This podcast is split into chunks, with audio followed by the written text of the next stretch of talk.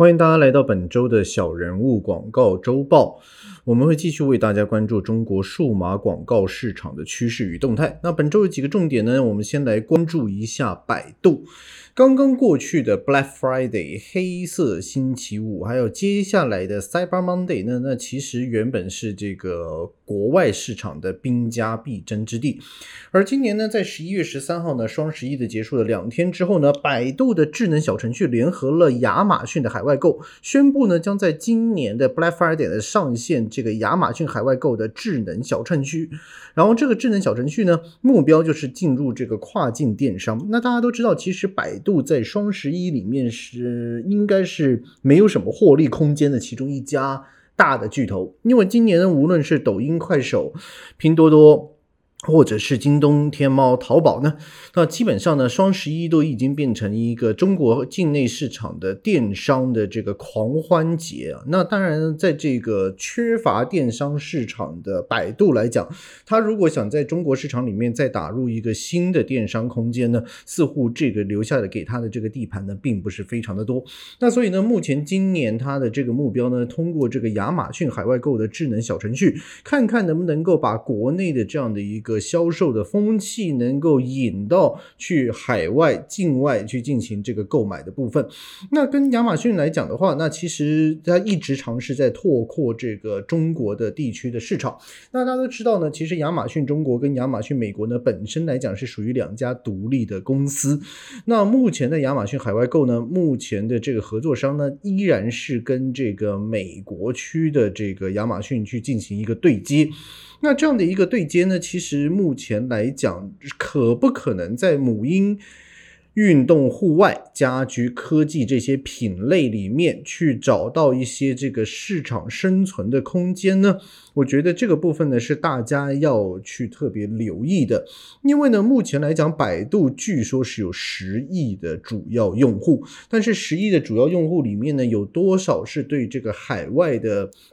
这个黑色星期五呢是感到兴趣的呢，这个就必须得看了，因为有很多时候呢，大家卖境外的东西呢，呃，都是通过这个天猫的全球购。那天猫全球购以外，大家可能就是自由发展在不同的这样的一个平台里面。那呃，亚马逊的这样的一个平台，如果通过这样的一个百度的智能小程序，能够把它中文化，然后能够有这个直接全球运送去这个国内的状况之下呢，是不是？能够带来新的销售额呢？那我们这个接下来的日子里面会为各位检测。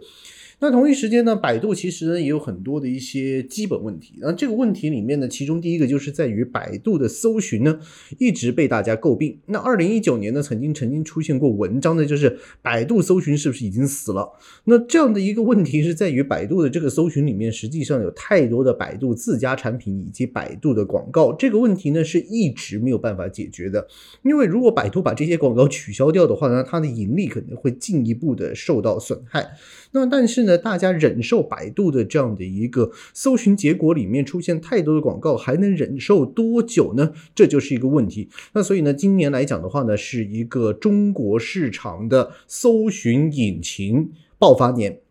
为什么会这么讲？第一个，腾讯在收购了搜狗之后呢？他尝试加强了这个以前在搜狗里面呢没有办法去接触到的微信内部内容，那所以呢，大家可以看到呢，微信的搜索呢升级变成搜一搜。那在这个微信加入了这样的一个呃话题呃搜寻以及跟视频号打通之后呢，微信搜索的能力呢似乎会大家更关注，就是有效的在微信公众号里面分享的专业文章，或者是微信的视频号里面分享的这些视频，它。在这样的一个搜一搜里面，可能会有一个非常不同的一个结果。那第二个呢，字节跳动呢，当然也推出了这样的一个头条搜索。头条搜索目前可能的涵盖范畴会跨越了，就是头条的这样子的今日头条的搜索，还有就是西瓜视频的搜索，以及抖音的内部搜索。那华为呢也不甘示弱，推出了一个叫做花瓣搜索。那目前来讲，并没有一个太大的一个声浪。而阿里巴巴呢，却推出了智能搜索夸克。那这样的一个夸克呢，其实可能是最接近于这个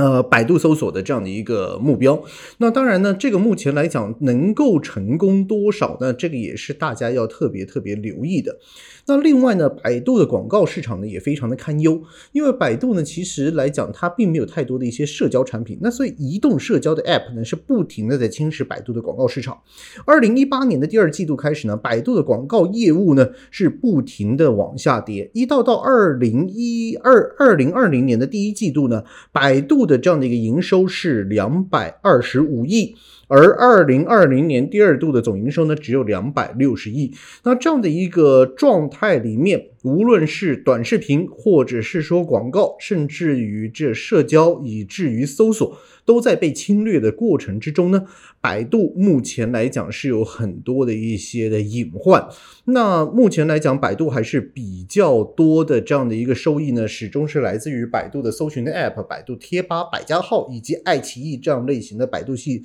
这样样的一些产品。那百度当然呢，它正在尝试做一些这个百度的这个相关的短视频产品。例如好看视频也打算进入电商直播，比如说他准备收购了这个 YY 的国内业务，这个我们之前呢也曾经提过。那百度直播里面想做这个知识型的直播呢，是不是能够打得赢微信的直播呢？这个是非常非常要进行进一步的考量那，因为微信始终它的这样的一个公众号。比百度的百家号的这样的一个接触面呢，是来的更广的。那目前来讲的话呢，百度可能在接下来的市场里面，如果它不推出百度社交的话，它可能接下来的日子里面只能够通过 AI 相关的这样的一些产品。那这 AI 的相关产品，无论是接入一些这个呃智能城市的发展，或者是说接下来可能不知道什么时候能够成功的这个无人驾驶，这几个层面呢，都不能够为百度短期之内带来足够的。盈利。那目前来讲呢，百度准备呢推出几个社交产品。那今年可能也包括了像是匿名的社交 App 听筒、语音社交的音波，然后还有这个视频社交的一起吧，然后还有今年接下来推出的有扑。那目前来讲的话呢，像这样的一些有铺呢，可能是打兴趣社交的这个层面。那兴趣社交的层面呢，目前来讲的话，它包括了美食、运动、舞蹈、音乐、摄影、知识、绘画这七个类别，优质内容会出呃出现在这个推荐里面，然后大家可以通过文案加图片的方式进行挑战。那我觉得这个类型的东西呢，可能微信呢直接使用视频号呢就把它打垮了。那目前来讲呢，大家是不是能够在这个百度度里面找出更多的有价值的内容呢？还这个有待观察。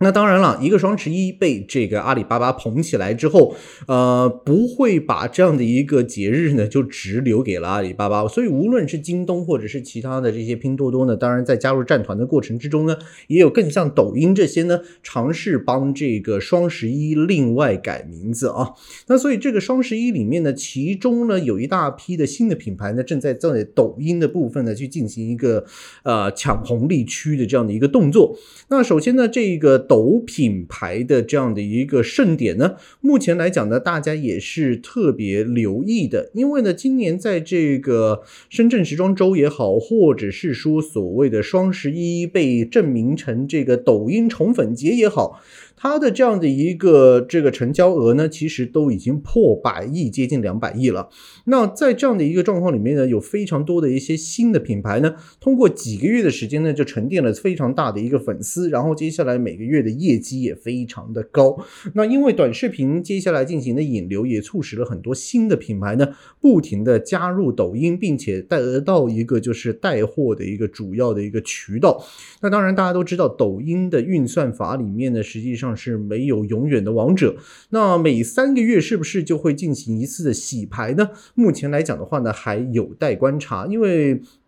跟以前的这个淘品牌一样，就是淘宝带出来的第一代的这个淘品牌也好，呃，电商平台里面带出来的这样的一些品牌呢，很多时候最早开始都是一些拿来销售啊快速的这样的快速快销的产品，或者是说是销售这个库存来用的。那至于它能不能够成为新的设计，而这些设计点能不能够得到啊长期的关注或者是长期的购买量呢？目前来讲呢，还有待观察。因为越来越多的公司也面对到一个问题，就是他们会去做一个尝试，就是有线上店跟线下店，线下店去做一个体验店的过程，然后吸引大家在线上店进行转化。那在这样的一个过程之中呢，呃，完全依靠抖音或者是完全依靠电商平台的这样的一些呃纯线上平呃这个品牌呢，能够存在多长的时间呢？真的是有待大。家可能就是啊，买完货之后。接下来有没有一个比较低的一个退货率，还有一个比比较多的一个测评好评？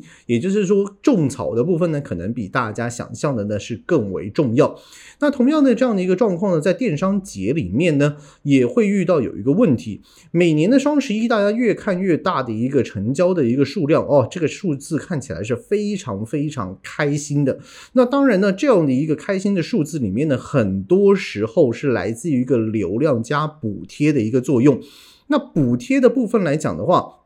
一部分的让利，那当然是来自于平台本身的让利，像是拼多多可能一直在强调的一个百亿补贴，那或者是说呢，是这个商家必须要从自己的利润里面让出来的利益。那所以有很多的这些 SME，也就是中小型的一个企业的这样的在网购狂欢节里面，或者是说双十一里面呢，他们有一个问题是在于，就是他们已经没有太多的利润。可以让出来了。那如果说是大家纯粹就是为了冲这个流量或者是冲销量而讲的话，那目前来讲的话，其实这个部分呢也会造成一个就是大家就是赚了一个吆喝。如果你不是一个非常大的品牌，你的利基点并不是非常够的话，那其实呢在这样的一个过程中，你看到的一个数字额是非常大的。那但是每一单的利润是非常薄的。那像这样的一个非常薄的一个利润里面来讲的话，降价促销呢总会。会使到这个品牌呢失去这个溢价的能力，而对这个消费者来讲呢，他未来是没有到一个足够的低价呢，其实他也不会买，所以可能会出现双十一他囤货他囤一年的一个状态。那双十一以外呢，他就不买了。那不买来讲的话，全年如果一个品牌只靠双十一，或者是只靠这些购物节，是不是能够达到大家心目中想要的一个结果呢？这个部分来讲呢，其实是非常非常危险的。那大家也可以特别去进行一个留意。那所以呢，未来来讲的话，大家可能会看到就是。会有一波接一波的新的品牌，然后通过各种的购物节，然后去做一个短期性的收割。那短期性的收割之后，是不是这些的产品或者是这些的这个品牌能够长时间进行销售呢？这个部分呢，就要看一下它还能活多久了。那同样的问题呢，也在双十一之后呢，面对了很多的这个商家今年遇到的一个问题就是。直播的这个效果到底有多少？那当然，我们也看到，比如说像是今年在辛巴的这样的一个直播间出现的，就是燕窝变成糖水，最后要赔款的这样的一个状态。那也就是说，直播主对于就算你是头部流量的直播主，辛巴大概是属于李佳琦跟维亚之外的第三个，就是头部的直播主。那这个头部的直播主，就算你推荐的产品。得到一个强大的一个销售，你可能也中间会牵涉到一个就是产品需不需要被打假的一个部分。那目前来讲的话。大家在产品的监控上面来讲，很难只依靠直播主个人或者是他们的团队去进行一个全面的一个审查，因为接入直播的产品的类别实在是太多了。那所以呢，国家接下来会对这个直播部分呢，包括像是打赏也需要实名制了。那很多在未来直播的这样的一个红利呢，可能会因为新的法规出来之后呢。而逐渐降温。那当然呢，刷流量以及这个刷单的这样的一个状况呢，在接下来似乎也会进入一个比较稳定的状态，就是可能会被稳定打击的状态。那像接入直播的朋友们呢，这个部分呢，接下来也非常需要留意。那最后呢，微信呢，其实在二零二一年呢，打算可能不单只是全面福音视频号，它在公众号的部分。呢，也打算呢全面拥抱这个算法分发，发并且就是提供新的内容。那这个其中一个原因呢，就是在于他目前会把这个文章的阅读量、点赞数跟朋友读过这些的资料呢，去尽量去提供给更多的这个读者，然后取代了纯粹的文章摘要。那在这样的一个状况里面来讲的话，微信的目标是希望通过深化这个算法的推荐，重新激活就是已经开始流失、一直在做内容、一直尤其在做文字内容的这样的一个公众号的一个用家。那这个公众号的用家是不是因为这些的？福利重新打通，包括视频号的福利重新打通，能够回流呢？目前来讲呢，就要接下来一年里面呢，大家进行进一步的观察。那本这小人物广告周报就到这里结束。如果各位对我们的节目有任何的问题，欢迎大家通过电邮 info at nobody digital 点 co，或者是进入我们的网站 nobody digital 点 co 去进行一个跟我们的交流。那我们下个星期再见，拜拜。